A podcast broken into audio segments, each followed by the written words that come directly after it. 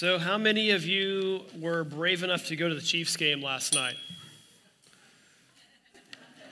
Got a couple hands. Yeah, yeah. We're going to the Chiefs game last night and getting out in uh, the driveway to get to the car this morning might have felt about the same. I think, just so you all know, uh, Brad Fangman's confirmed this. For being here today, you've earned an extra jewel in your crown in heaven, just for getting out and walking in here. Uh, I tried to make a video on Facebook this morning. I pulled in the parking lot and was trying to make a Facebook Live telling people to get out in the cold and come here. And I turned the corner from where I parked around the just around the backside of my Jeep, which was really fun to drive here this morning, by the way, that metal Jeep with a soft top. Uh, getting here at minus nine when I pulled in the parking lot the wind hit me in the face and I couldn't talk on this video. So my face is almost, it looks frozen. It was. And so I got my office and turned on a heater and sat there and made another video from the warmth of my office, looking out the window at the snow and everything. But uh, it was kind of a kind of a, a, an experience this morning. We'll just call it that. I had a chance to go to the Chiefs game this week. We had had tickets and they, they fell through kind of late in the week. And uh, I, I said I was never more bummed out while also not being remotely bummed out at the same time. I had every piece of hunting clothing I own out to wear, multiple layers. And as the week went on, I could feel my anxiety building like, I don't know if this is actually a good idea. So instead, we went to some friend's house and sat in front of a fireplace and ate pizza and watched it there. So, you know, all's well, uh, that ends well, right? Uh, I, I, did notice some, some good shots of the Chiefs game last night. I don't know if you saw the guy with his shirt off. Uh, there's unconformed reports that was Brad Fogo at the game last night. Uh, he has yet to confirm that, but uh, th- there's a chance that was possibly him. I-, I liked this shot though. If you saw Big Red throughout the game, you know he no hat on. He had the coat, no hat, nothing over his face. You know, and if you got looked really close, you know you saw this, and uh, just a just a work of, of beautiful art. You know, they say that, that that the way God creates things is just breathtaking, and right there it is. So, but um, although I'm afraid if he sneezed, he might have killed somebody within five feet of him with that. But uh, you, can get that off the screen. We don't have to look at that. We're not sure if that was condensation from his breath or snot. We didn't want to ask. So, uh, but I do want to say this thank you to our welcome team that was out front this morning. Uh, I know Gary was out there, Don was out there. Yeah. Um, I was not out there, and uh, at, at 9.15, Bob Higginbotham, one of our elders who oversees our welcome team, wanted everybody to know he was also not out there. Um, but uh, he did what I think I've captured the art of doing, which was lead by wandering around. He popped out there with his hat and gloves on for five minutes and then came back inside to make sure the heat was working for everybody else. So, uh, but thank you to our welcome team. Thank you to uh, all, all, of you for being here and for our, our, volunteers for getting out in this today. Um, I think minus 10 is the coldest temperature I've seen in my life. So that's, that's kind of exciting, you know, to get to experience that with you all. So Glad to be here. We're in week two of this series called A Call to Cruciformity. Uh, we started this last week looking through uh, the book of Philippians. We're going to read through Paul's letter together. We're going to break down and, and kind of stop and look at some things that he talks about throughout this. And we're just going to kind of go section by section, not necessarily word for word, line for line. That would take a whole lot longer than, than eight weeks. But we're going to kind of look at section for section and see what it is. Because Paul's letters were written either to churches or to specific people that led those churches or worked in those churches. And there's so much that we can get out of those from a very practical nature today. We said last week Philippians is a letter that he writes while he's in prison. But it's a letter full of joy. He mentions joy 14 times over the course of this letter. And that's a theme that we pick up on over and over that despite where he's at, he is full of joy. As we get ready to dive in today, we're going to be in the second part of chapter one. I just want to ask you a question. If you're taking notes, you can write something down here. What do you live for? What do you live for? Kind of kind of hinted at this last week a little bit. Is it, you know, your friends or family? That's what you live for, your kids, those people close to you? Is it uh, your, your job slash career slash hobbies, you know, kind of something that you're just really passionate about? Or, or maybe it's, you know, we said last week, maybe it's sports. You do live for sports. You live for the Chiefs or the Jayhawks or whatever team it might be that you root for. What do you live for?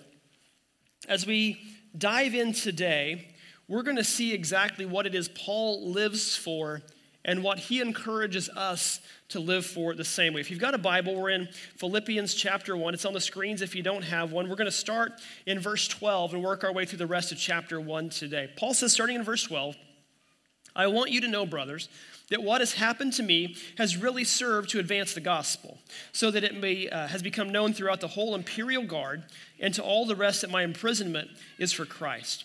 And most of the brothers, having become confident in the Lord by my imprisonment, are much more bold to speak the word without fear.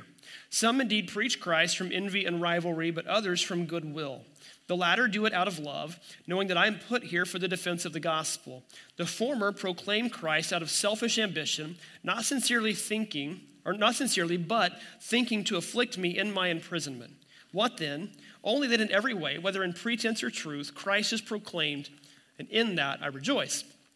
Now you look at kind of the repetition here, Paul really just goes on and on about spreading the word, preaching the gospel, talking about Jesus.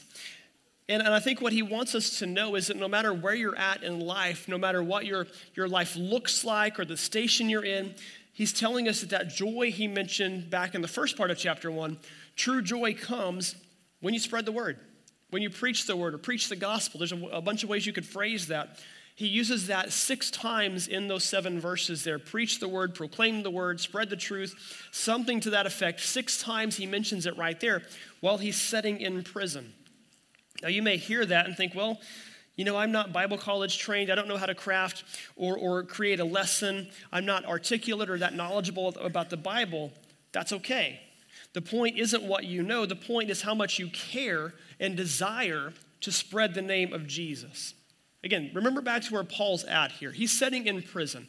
This isn't, excuse me, like what we might think of, of a jail cell where there's bars and he's just inside this. He's in chains. He's chained to other people. He's chained to the floor or the wall. He, he really can't even move very much. But yet he's able in this moment to spread his joy. And when you read through his words and you see what he writes, you also see what he doesn't say. He's not angry. He's not down. He, he's not necessarily in this deep, dark place because he's finding joy in what's happening around him. He's not asking everybody who's reading this to come rally around and riot and break him out of prison. He's not asking them to go to Rome and persuade them to let him out of prison. He's just simply saying, hey, go keep preaching the word. Keep spreading the name of Jesus to everyone you go to. And he points out, too, that some of these people might have been fearful because he was arrested. So they don't want to do the same thing because they don't want to get arrested, but he's saying now they're, they're bold. They've gotten this, this shot of courage in them because they see what's happening when I spread the name of Jesus. Even the jailers are coming to know the name of Jesus. And he points out two groups of people here. He says that there are some people who are preaching the name out of their hearts because they just deeply care for everybody, and some who are preaching the gospel so they can look good. And you might know preachers like either one of those. You might know somebody who preaches and you say, man, I just see that, that person's heart all the way down through it. You might see someone that preach going, he's just trying to look good and impress everybody. You might think that when you look at me. If it's, you know, you got one of those two opinions, keep it to yourself, okay? My, my ego can't handle it if you, you tell me the wrong thing. So I'm, I'm joking, right? But sometimes what do we do? We see people who preach one of those two ways, all from the heart or a little bit more flash and show, and we think, I like this one, the other one's not doing it the right way. That's kind of what's happening here. I think Paul's saying this, and he's talking to the people saying, yeah, they both do this, but you know what? They're both proclaiming the name of Jesus. And that's what's the most important thing. And I think we need to look at this and cling to this. Paul sees Jesus' name being preached and spread and made famous. And in the midst of everything he's dealing with, that's where he finds his joy. I think we can get that same joy no matter where you're at in life. You can get that same spirit of just, man, God is good and God is doing amazing things. But you may ask, how do I do that? I look at what Paul's writing here and I see two things that we need to do in order to get to this, this level of joy, this level of gratitude. The first is you learn to say no to self. You say no to self. Now, I'm not going to dive super deeply into this because this is what we're going to talk about all next week. The, the, the, beginning of chapter two is all about humility, specifically the humility of Jesus. But as we look at this saying no to self, I do want to, want to highlight a couple of things here. Jesus says in Matthew 16, Whoever wants to be my disciple must deny themselves and take up their cross and follow me. For whoever wants to save their life will lose it, but whoever loses their life for me will find it. You're reading that going, that's the most contradictory thing I have ever heard in my life. I have to lose my life to find it, but if I keep my life, I'm going to lose it. Paul reiterates this years later. Galatians chapter 2, he says, I've been crucified with Christ, and I no longer live, but Christ lives in me. The life I now live in the body, I live by faith in the Son of God who loved me and gave himself for me. Again, next week, we're going to dive deeper into what it means to be humble like Jesus, especially humble as a community. But I don't just want to skip completely past this today because I think we need to look at number one before we can get to number two here. Dying to self, dying uh, to, to the ways that the world tells you to live, which is focused on what I need or what I want, and focus on things that I want around me to make my life better. That's why when we do a baptism, you'll hear sometimes a, a, a pastor or whoever's doing the baptism say words like you're being, being buried with Christ and raised to a new life. We talk about the death and the burial and the resurrection of Jesus, and we're reliving that in our own lives. We're dying to self, we're dying to the ways of the world, and being made new in Him. So you learn to say no to self, so that number two, you can learn to say yes to making the gospel priority. I don't think you can make the gospel priority if you haven't said no to self and put that to the side. And saying yes to gospel priority may seem simple, it may seem self explanatory. You may think that you're already doing it, but I just want to challenge you and say you're probably not as much as you think you are. I know there's times I'm not as much as I think I am. When I look in the mirror and I'm being very, very honest with myself. 1 Corinthians 9, Paul says, I do all of this. He, he, just rattled off a bunch of things that he's doing for the kingdom. I do all this for the sake of the gospel that I may share in its blessings. When you read through Corinthians and some of other Paul's letters, yes, he's in prison right now, but he goes through a whole list of the persecutions he's dealt with. Like, this man should not be alive at this point. They've attempted to execute him multiple times. He's been beaten many times. He's been stoned many times. He has been, been put through the ringer, and he says, I do it all for the sake of the gospel. Everything about Paul's life is with the gospel at the forefront. And you may say, what does it mean to, to make gospel priority in my life? First, it means that you believe and you understand the gospel. Now, that doesn't mean that you've got this Bible memorized or that you can answer every question somebody might ever ask about it or that you're an expert on it. That's not what it means. I mean, you're never going to be an expert on the Bible. You might know a lot about it, but you can read this every day of your life and there's still something new for you to learn.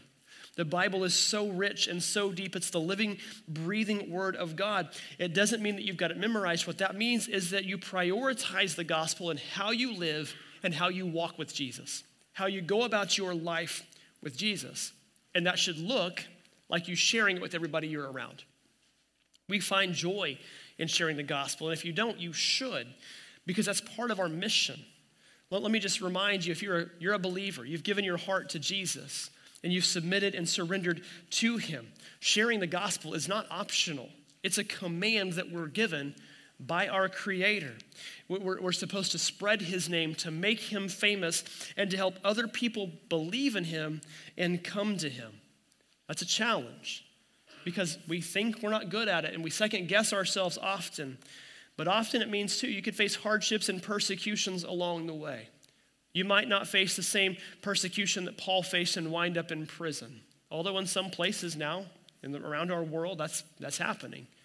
Maybe for you, persecution is simply rejection, or it's simply somebody just tells you they really don't want to hear it and you risk losing a friendship, or worse, maybe you risk making yourself look like you don't know what you're talking about.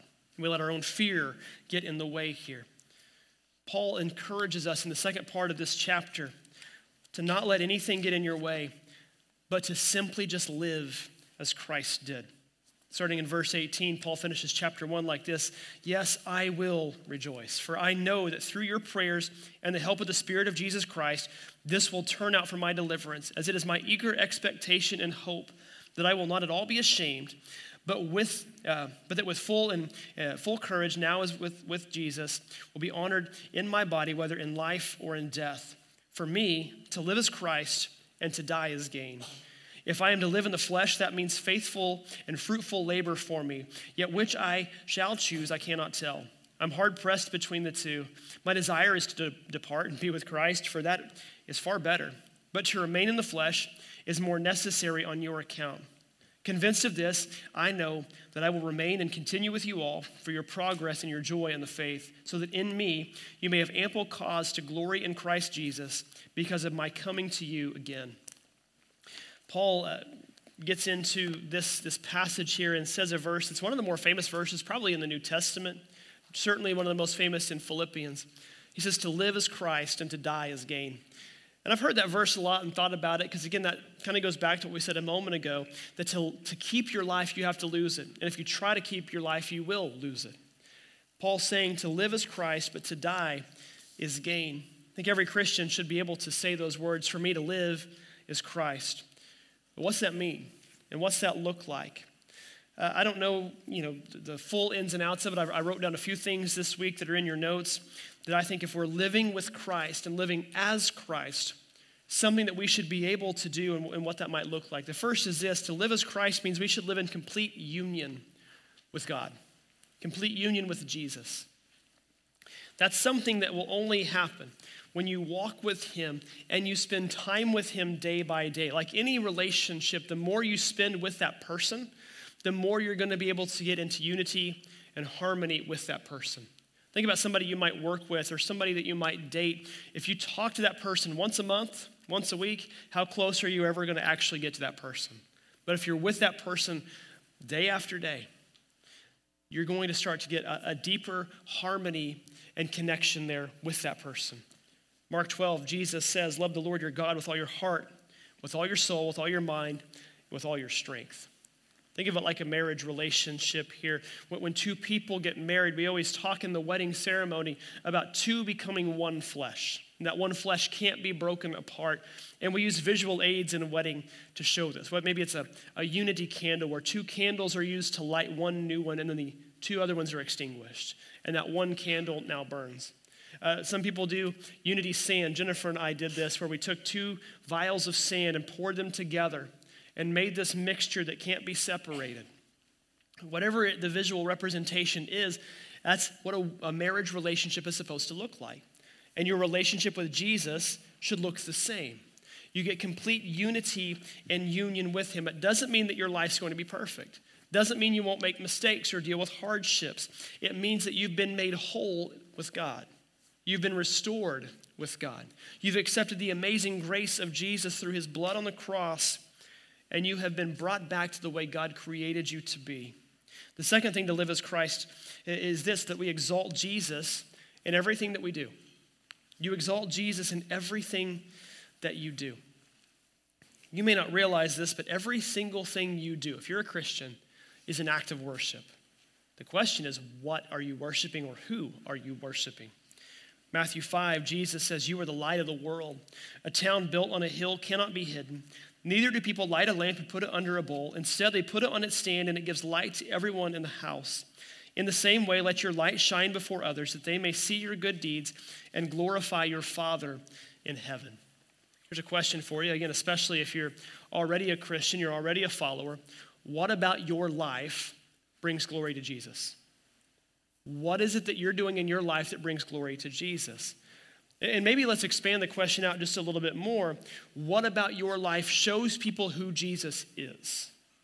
Again, everything that you do is going to be an act of worship. People are going to see what you do, and they're going to judge Jesus based on what you do. So if you're a follower, are you doing things that reflect well on him or not? Make him look good or not? In, in Colossians 3, Paul says, whatever you do, whether in word or deed, do it all in the name of the Lord Jesus, giving thanks to God the Father through him. Kind of said this earlier. Maybe you think you're unqualified to preach. You didn't go to Bible college. You can't even name the books of the Bible. You're not even sure which books of the Bible the story of Jesus is in. You just know he's in here somewhere. That's okay. That's okay because you've got a story to tell through the life that you live. And everything that you do, whether you are polished and articulate or not, is preaching a sermon.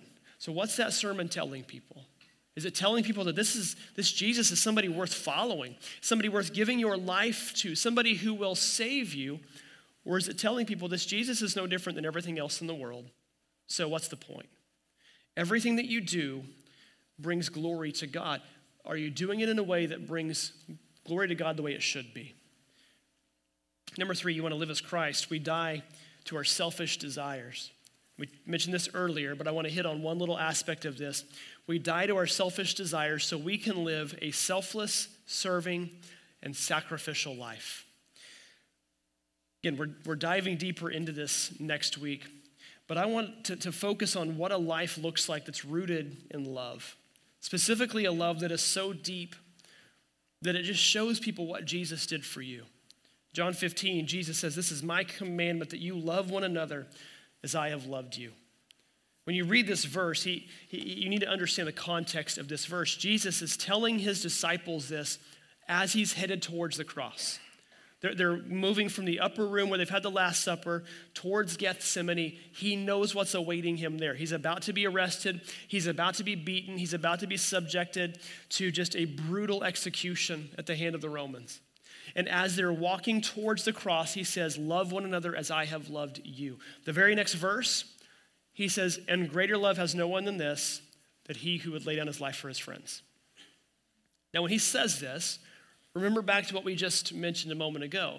Love the Lord your God with all your heart, mind, soul, and strength. What's the very next part of that? And love your neighbor as yourself. When he says, Love one another as I have loved you, he's not talking about love the people that you want to, like I have loved you. Pick and choose the ones. No, what he's saying is the gospel is for everyone, and I want you to take it to everyone. I want you to get the word out there to everyone. And I want you to sacrifice whatever you need to sacrifice to do that. Here's another question for you. When you became a Christian, what did you expect life to be like? What did you expect out of all of this? What did you expect out of Jesus? Were you expecting that life would be sunshine and roses for the rest of your life?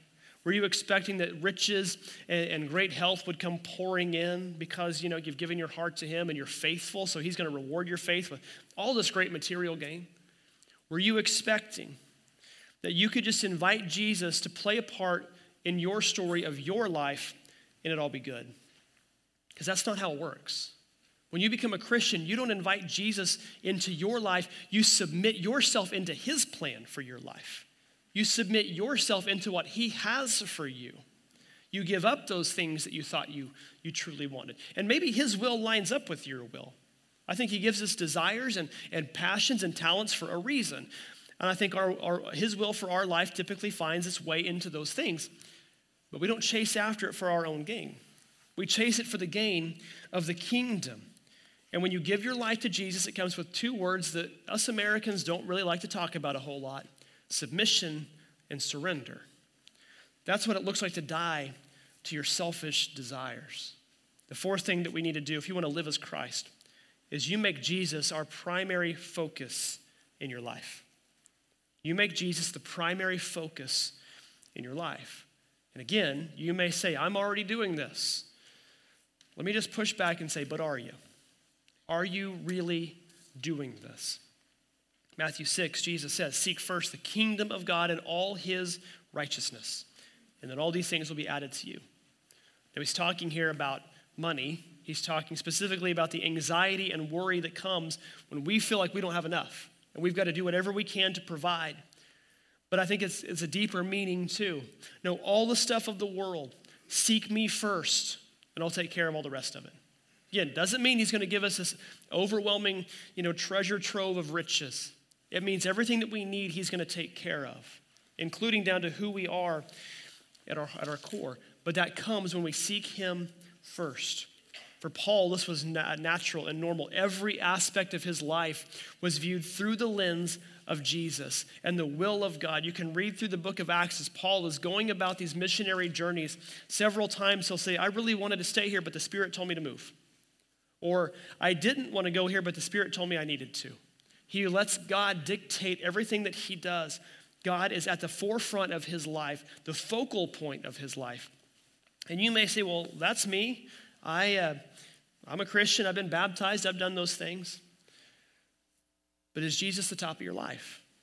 Or maybe are your kids' activities the top of your life? Or maybe your job is the top of your life? Or maybe something that's, you know, something else in your life is the top of your life. Those aren't necessarily bad things. I'm not trying to make you feel bad. The point is, maybe these things that we consider to be really, really good and great, and they really are good and great, they need to be brought down just a little bit so there's room for Jesus up here. There's room for Him at the top. And that everything that we do goes through Him. Every thought that we have goes through Him. Every prayer that we make goes through Him.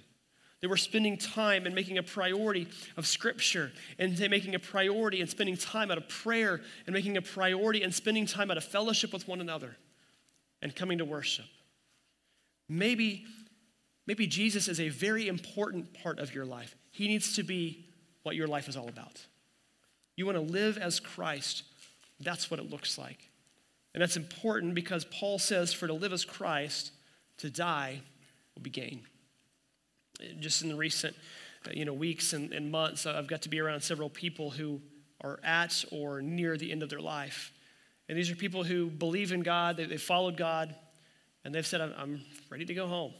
I'm ready for what, what awaits me. And that's the good news of all this. If you've given your life to Him, if you have surrendered and submitted your life to Him, there's something waiting for you beyond this. Now, let, let me rephrase that. There's something waiting for you either way. but there's heaven waiting for you if you've given your life to Him. Jesus said in John, uh, John chapter 11, I'm the resurrection and the life. And that if you believe in me, even though you will die, you will live. He says in other places that I'm the way, the truth, and the life. Nobody comes to the Father except through me. That's the assurance we have. That's why Paul can sit there and say, For me to live as Christ and to die is gain. And he says, I'd just assume God take me home. But I know I've got stuff to do too. Heaven awaits us one day. There's work to do in the meantime.